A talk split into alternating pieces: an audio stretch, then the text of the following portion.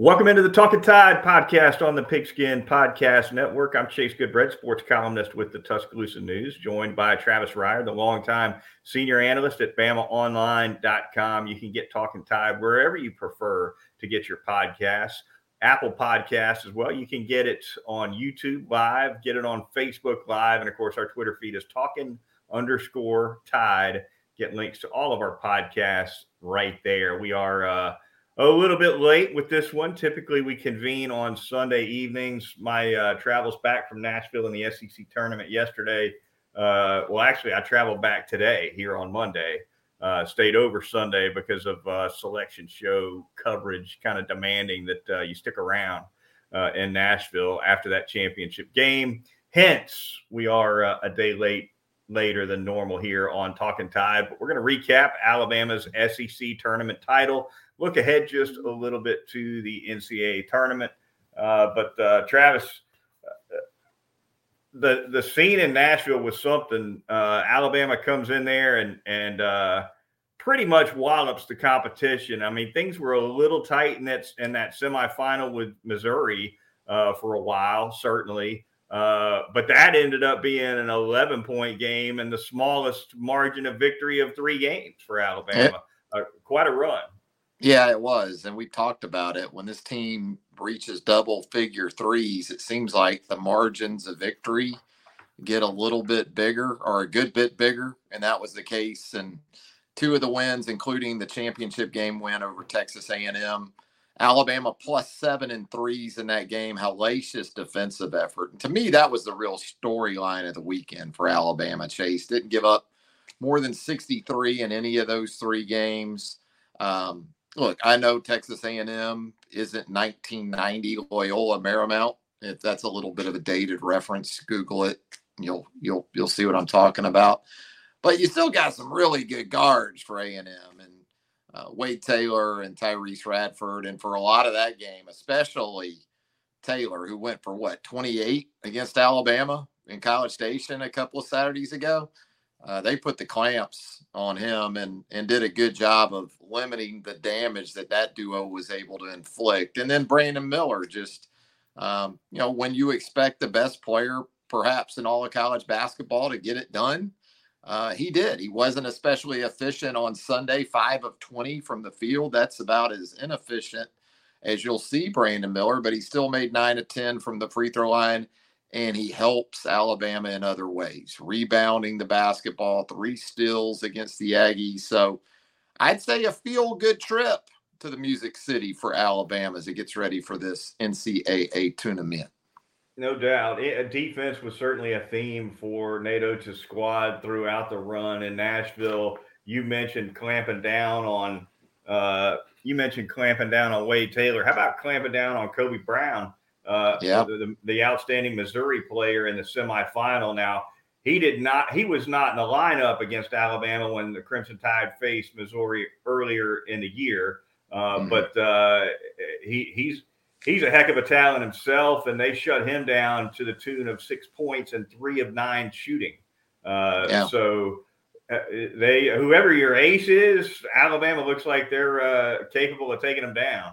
Yeah, you know, it seems like with some teams, it's well, we'll let their guy get his, but don't let everybody else get theirs. You know, like Wade Taylor maybe will get 28. I think Alabama though had a little bit of a chip on its shoulder because I think that A and M may have felt going into that game on Sunday that you know what we may have these guys' numbers the way we play.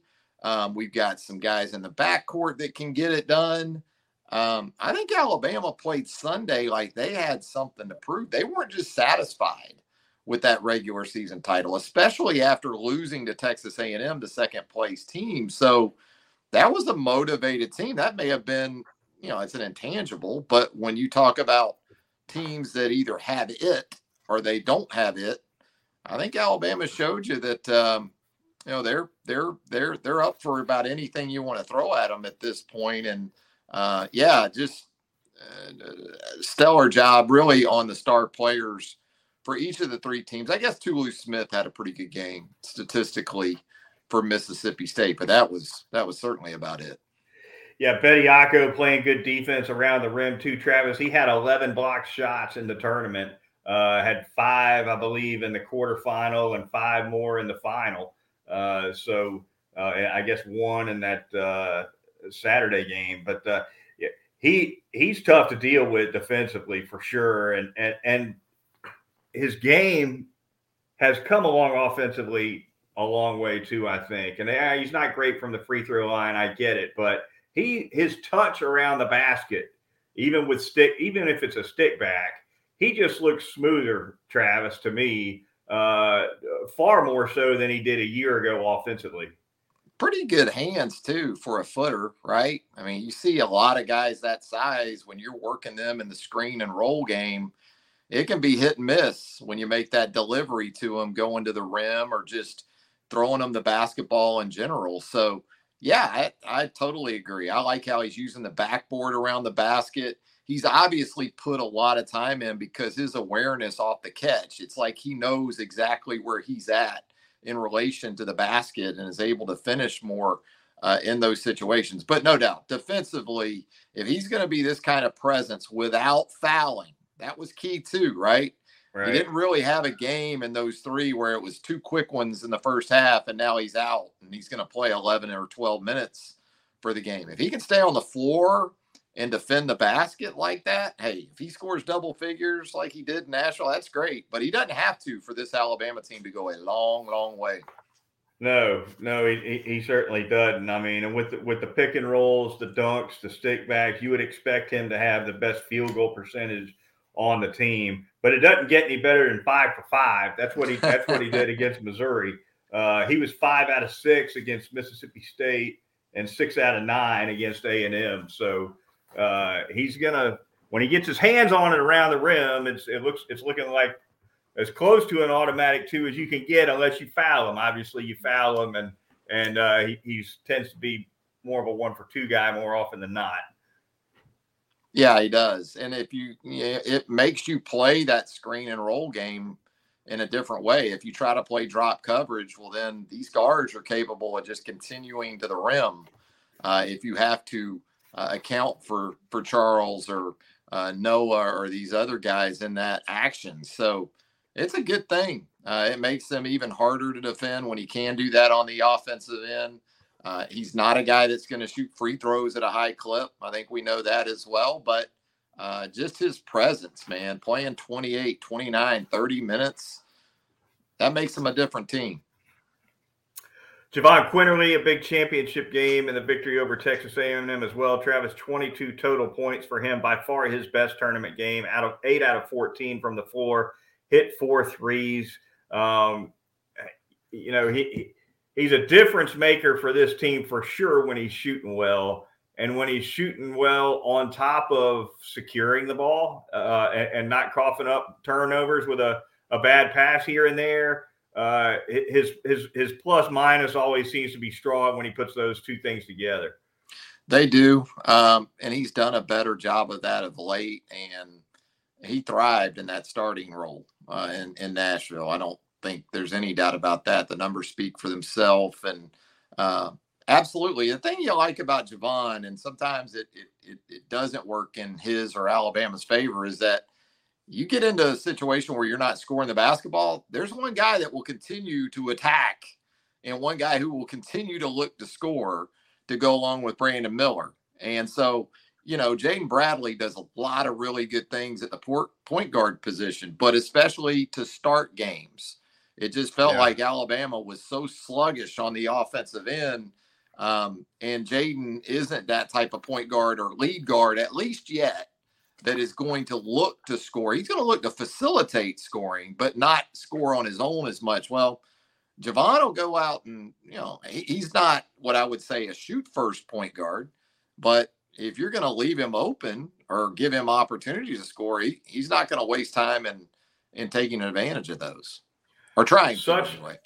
Right, right. Such different styles uh, between Bradley and Quinerly in terms of what they do when they penetrate, right? Because with with Bradley, obviously he's a physical guy. He's going to get more whistles. He can finish better in traffic and con- uh, contested uh, drives to the hoop. Quinerly needs a free lane, but he's good for a blow by whenever you need it. Um, he's got the and, extra gear. Yeah. So, so in in light of that, Travis, if you're Nate Oats, is it as simple as watch it, scouting the other team, and if they're good with help, you want Bradley driving the floor because it's going you're going to get more contested penetration. But if the, but if it's a, a defensively, if if the team you're playing is late with help a lot, you, you, put the ball in Quinerly's hand for the for the blow by, right? Or is it is it more complicated than that? Well, I like Bradley, and I think Jahvon can do this too. If there's help concepts in play, which A and M, uh, and we saw some other teams that have done that against Alabama that are willing to leave shooters, right, to have that extra defender come down, or maybe a post that rotates off of a a, a player in the block to step in and take a charge. That was something that A and M uh, was very willing to do. I, I like Jaden Bradley because he is excellent at identifying coverages like that. And then not only also locating or knowing where his guys are on the perimeter, but man, he tees shooters up so nicely with the way he delivers the basketball. And that goes back to kind of that retro approach that I think you get more with Jaden than you do Jahvon. So, yeah, I think there's a couple of different ways you can look at that, but I, I see where you're going with that for sure. Quinerly's ability to lay one in high off the glass too, I, I think helps him when it, when it when he gets in there and it looks like there's going to be more contact than he's expecting. When he's able to get off that uh, that lay in that's high off the glass before the yeah. before the defender is able to able to get physical with him, that that can help him a whole lot too. So it's do it with uh, either hand. I think he got yeah. Yes, yeah, and I think there was uh was it one or two um, um, cylinder violations on A and M with Quinerly. A couple of goaltends, um, yeah. Yeah, Took the ball off the glass. So, yeah, there was. But uh, all right, at any rate, uh, Alabama uh, picks up victory number 29 on the season, Travis. That is a school record. Um, I think, uh, I guess, you know, they're looking, we'll talk about this NCAA tournament a little bit on the back end here, but a historically good Alabama team already from a wins standpoint. Uh, to be called the best team for me anyway, it's about how far you get in the dance, and, and, and they haven't even taken step one on that road yet. Uh, but in terms of overall talent, this team is looking like uh, the number one overall seed that, that they've been selected as. Brandon Miller's the best player of my lifetime at Alabama. I'll, that's my opinion. The best right. I've seen at Alabama, right. and he's a freshman. So I, I'm already there with Brandon Miller. But you are absolutely correct. You are defined by the NCAA tournament. At the end of the day, right or wrong, fair or not, all the wins, uh, it does come down to how you perform uh, in the NCAA tournament. And by Alabama standards, I think if Alabama just gets to the 16, you can go ahead and say this is the best team. I, I, know that Alabama's had a team get to the eight, what, 15, 20 years ago now almost. Um, but that was a team defined entirely by about three games in the NCAA tournament that season. You know, this team has won an SEC regular season title. It has won an SEC tournament title. It has won, as you said, a program record 29 games. Uh, it has the best player in program history. Uh, to me, it's right deepest, there. Deepest team, deepest, deepest team they've team ever had. I've seen, and and so yeah, there, there's still some work to be done. I think for a lot of folks before they're willing to go all the way there with that sort of statement uh, as it relates to these next couple of weekends. All right, the Talking Tide podcast on the Pigskin Podcast Network, the Twitter feed talking underscore Tide. Travis and I are uh, going to thank a couple of sponsors here really quickly. We're going to start by telling you all about DraftKings. Ready for the underdogs, the upsets, the unbelievable action from the DraftKings Sportsbook. The biggest tournament in college basketball is here right now. New customers can bet just $5 on college hoops and get $200 in bonus bets instantly. Plus, for a limited time, all customers can score a no sweat bet during the round one or round two of the NCAA tournament. So download the DraftKings Sportsbook app now. Sign up with the promo code TPPN. New customers, once again, can bet $5 and get $200 in bonus bets instantly. Once again, uh, it's promo code TPPN. That'll help us out here at Talking Tide only at the DraftKings Sportsbook. Going to tell you about Peterbrooke Chocolatier out there at 1530 McFarland Boulevard North. It's spring break week in Tuscaloosa, so you're going to have spring break hours this week at Peterbrooke, Tuscaloosa, 11 a.m.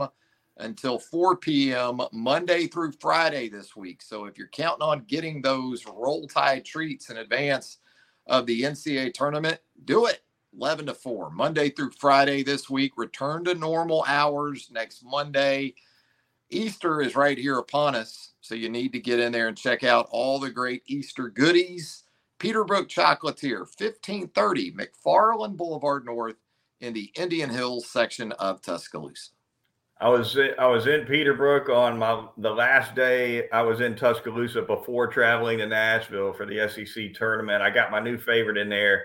They, they've got these chocolate covered sea salt caramels. Oh yes, that, that, that sit on the corner of the front counter, right between the gelato and the cash register. and I, I'm making a beeline for those chocolate covered sea salt caramels uh, every time I go in there now. I think. Yeah, you know you can get just one, but uh, in the words of uh, Pappy O'Daniel, we ain't one at a time in it. We mass consume it. Yeah. You got a yeah, mass consumer. And I'll tell you another one too, right there with that is the uh, peanut butter melt away. If you like the peanut yes. butter chocolate combination, yeah. oh, when they say melt away, that's exactly what they do, the peanut butter melt aways. Can't beat it. Peterbrooke Chocolatier of Tuscaloosa. All right, the Talking Tide podcast on the Pigskin Podcast Network. Moving on, Travis. Uh, NCAA tournament on tap. The Crimson Tide taking on a, a play-in winner on Thursday over in Birmingham. It'll be a 1:45 p.m. tip against the winner of Texas A&M, Corpus Christi, and Southeast Missouri State. Uh, obviously, we know the history of, of 16s and ones. Travis, uh, beyond Thursday, if Alabama takes care of business as you would expect them to, uh, it would be the winner of Maryland and West Virginia. Um, and uh, elsewhere in the region, you know, you, you, you've got uh, Arizona creeping around in there at, at, as a two seed. Your thoughts, I guess, on the whole region for Alabama beyond just uh, this this Thursday game? Yeah, I guess hey on Hey Coach earlier this evening, I guess Nate said that he thought that the region was pretty tough when you consider Alabama's the number one overall seed. I think it's navigable for sure. I mean, I'm like everyone else. I would love to see an Alabama Arizona Elite Eight matchup. Alabama twice before has sent Arizona packing from NCAA tournament. So some history there between Arizona and Bama, uh, but work to be done for sure. And, and I think Nate is also thinking about that potential second round matchup on Saturday with Huggy Bear and his Mountaineers of West Virginia or Maryland. And you're talking about two teams from two of the very best leagues in college basketball. So you know either way, if it's Maryland or it's uh, West Virginia, it's not going to be a skate. I mean, that could be a game similar to a Missouri or even tighter uh, in that situation. Uh, and look, Birmingham hasn't been especially kind to Alabama here of late, has it? So no, um, no. need to need to get on the positive side of that thing and uh, do some good things at Legacy Arena. But as far as that region, yeah, you got Virginia, which if you get to the 16 and the seeding holds, could be a ultimate styles make fights game because Virginia plays at a pace that is nothing like what Alabama wants to do. Um, and then on the lower side, I, I think Missouri could be a problem, uh, perhaps for Arizona in the second round down there. We'll see. I, I think Arizona's size could be a real issue for Missouri, but man, you get get into some of these seven, 10 games like Missouri's in. Um, you know, I think Arizona will be okay, but uh, you know, there, there's always going to be an upset or two in just about every bracket. I swore off filling out brackets a couple of decades ago, um, but uh, I'm not big uh, on it either, I, man. It, no, no, uh, t- just torn too many of them up. Uh, but it is all, all always a lot of fun to watch these matchups. Always a little drama with those second round games, right? You always, yeah. It, there's always the conspiracy theory. Did they set up this second round game? Did they set up that one for the, you know, for the extra storyline here or there? So much fun uh, to see how that shakes down. But yeah, potentially, uh, well, uh, Maryland or West Virginia in that second round for Alabama. If Alabama is able to get through Birmingham, Travis, it's on to Louisville. Uh, mm-hmm. From there would be the next uh, yum, the yum next host site. Yeah, yeah, so. and and you know I I thought Alabama would probably be looking at a potential rematch somewhere along the road in its bracket, and I guess Missouri would qualify for that at some point well down the road. Uh, but yeah. I kind of felt like there might be a UConn in there for Alabama, maybe a Gonzaga, you know. So for me, I think that's to Alabama's advantage, not, not just because those teams beat Alabama, but they haven't seen, you know, everybody in their bracket that they're going to go against hasn't mm. seen Alabama, you know, I hadn't seen right. this team this year. So nobody has the book on you, so to speak. Local talk in Nashville coming out of the tournament. Travis obviously focused on the Vanderbilt Commodores, who uh, did not get into the big dance. What do you? What say you? Uh, if they knock off A and M in the semifinal, are they dancing today, or uh, would that still not have gotten it done? You know, Joe Lunardi said before that game that if Vanderbilt were to knock off A and M, he was going to have them in, and um, they did not and he did not. So I'd say Joe was on it. And uh, Joe's pretty good with those numbers. You know, those coaches don't like Joe. Those coaches on the outside don't like Joe real good. You know, but Joe no. more often than not, he, has got that. He's got those numbers like a shield. You know, he holds up in front of those coaches. You know, and they try to hammer yeah. him. But no, I look Vanderbilt down the stretch did a lot of good things. Um, uh, but they're going to have to to settle for a a win over Kentucky, and and uh, that's going to have to be enough, and and move on to the NIT. In the what if, well, might as well stay in the what if what if realm for a minute. Uh, if the heels had found a way to topple the Crimson Tide in one of four overtimes or regulation, are they yeah. dancing? That's the thing about all this. We we forget about the games in November and yeah. not just in terms of what they do for a resume just for one game, but how they change the trajectory maybe for a team in general. You know what it right. does for a team. You know those wins in November can be very important as well for a couple of different reasons. But you know, Carolina pulled the Judge Smails basically on the NIT. You know, turning up their nose at the NIT and, and not playing in it. So I, I, am not a big Carolina guy, I guess, at the end of the day. So it, yeah. doesn't pain me. It doesn't pain me to see the the Tar Heels um, staying at home. Although I would have enjoyed um, Roy Williams sitting two rows behind the bench for a home NIT game. I would have enjoyed that. Yeah. Because Roy likes Put that eight by ten bench, framed on Travis's he wall. Likes to, you know? He likes to sit behind that bench, Roy. You know.